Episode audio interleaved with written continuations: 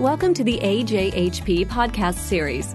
The American Journal of Health System Pharmacy is the official journal of the American Society of Health System Pharmacists, an association of pharmacists committed to helping patients make the best use of medications. For more information about AJHP, please visit www.ajhp.org.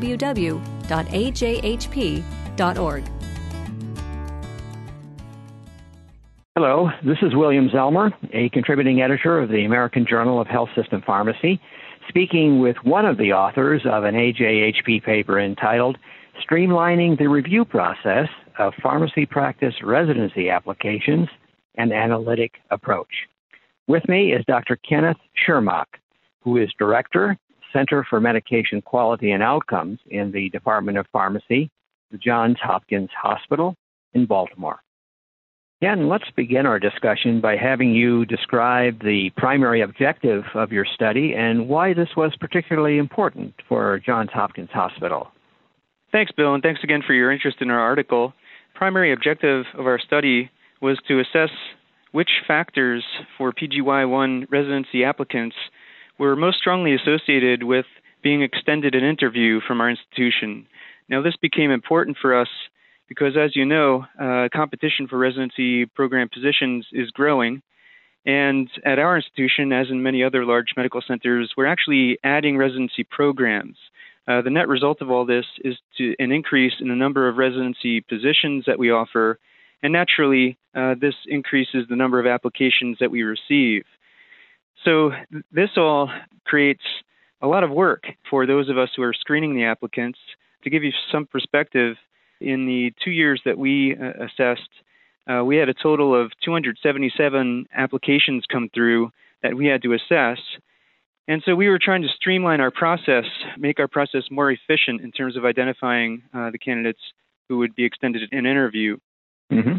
Well, that does sound like a tremendous uh, workload. And as you uh, report in the paper, you reduce from 13 to 7 the number of characteristics you now use in deciding which residency applicants to interview. Uh, briefly describe how you came to that decision. What were your methods here?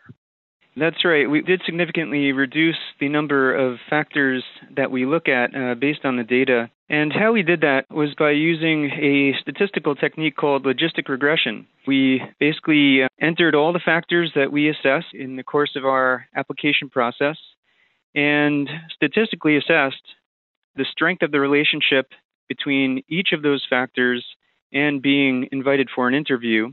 We did that first on a what's called a univariate level, where each of the factors was assessed independently, and we assessed the strength of the relationship between each individual factor and being invited for an interview. And then we entered all these factors into a multivariate model where they were all considered simultaneously.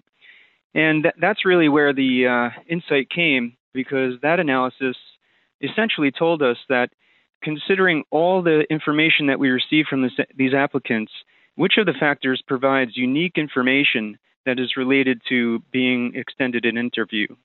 Well, very interesting. So, what are the seven uh, finalists, so to speak, uh, among the characteristics that you still include in your process? Yeah, so our uh, analysis did identify seven factors that each contribute unique, independent information regarding being extended an interview. And those factors are professional association involvement, presentations, rotation experiences, publications, pharmacy work experience, grade points average, and skills and certifications. Yeah, I thought it was interesting in reading your paper where, it, in complement to your statistical methods, you thought carefully about some of the characteristics that you were eliminating and found really a rational basis for that. Could you give us an example of that? Well, you know, the, data often surprise, and, and we weren't really sure going into this analysis uh, what we would find. We were hoping that our analysis uh, would allow us to become more efficient and it ended up that it did. Uh, we ended up excluding about half of the factors that we initially uh, looked at for these candidates. An example of that would be professional awards and scholarships. We no longer consider that in our application process. But I think we need to be careful here. We're not saying at all that professional awards and scholarships is not important. In fact, it was shown to be related uh, to being extended in an interview in our univariate analysis. However, our analysis told us that professional awards and scholarships gives us no new information, no unique information that the other factors are not giving us. And so it's likely true that professional awards and scholarships are strongly related to other factors uh, that we continue to look at. And so by eliminating professional awards and scholarships from the criteria that we look at, we're essentially losing no information. I understand. Well, something that really caught my attention uh, in your manuscript uh, deals with letters of recommendation. This seems to be a, a, universal requirement for any type of training application, but you've now eliminated that from the characteristics that you're looking at. Please comment on this.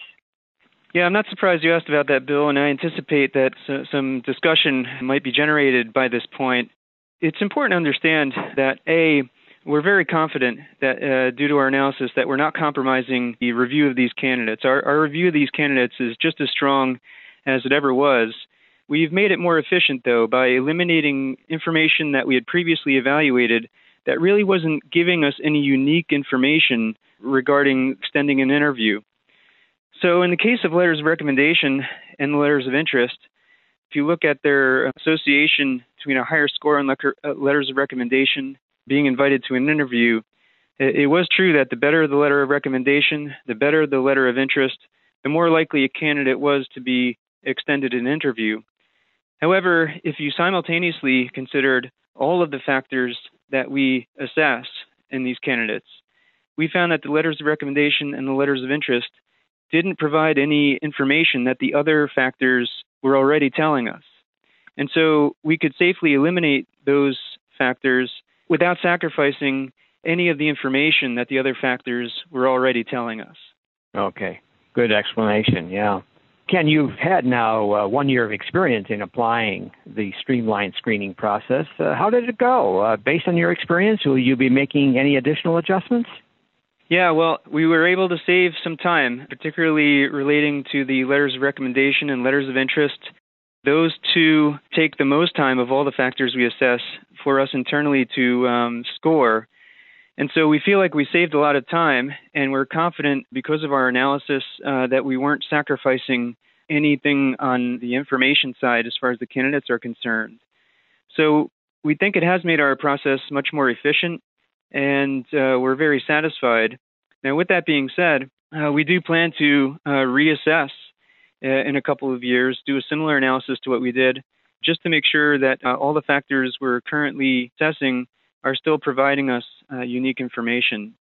Well, thank you very much, Ken, for taking time to uh, discuss your paper with me. I've been speaking with Dr. Kenneth Shermock, who is one of the authors of a paper from the Johns Hopkins Hospital entitled Streamlining the Review Process of Pharmacy Practice Residency Applications An Analytic Approach. That concludes this podcast. For more information, please visit www.ajhp.org.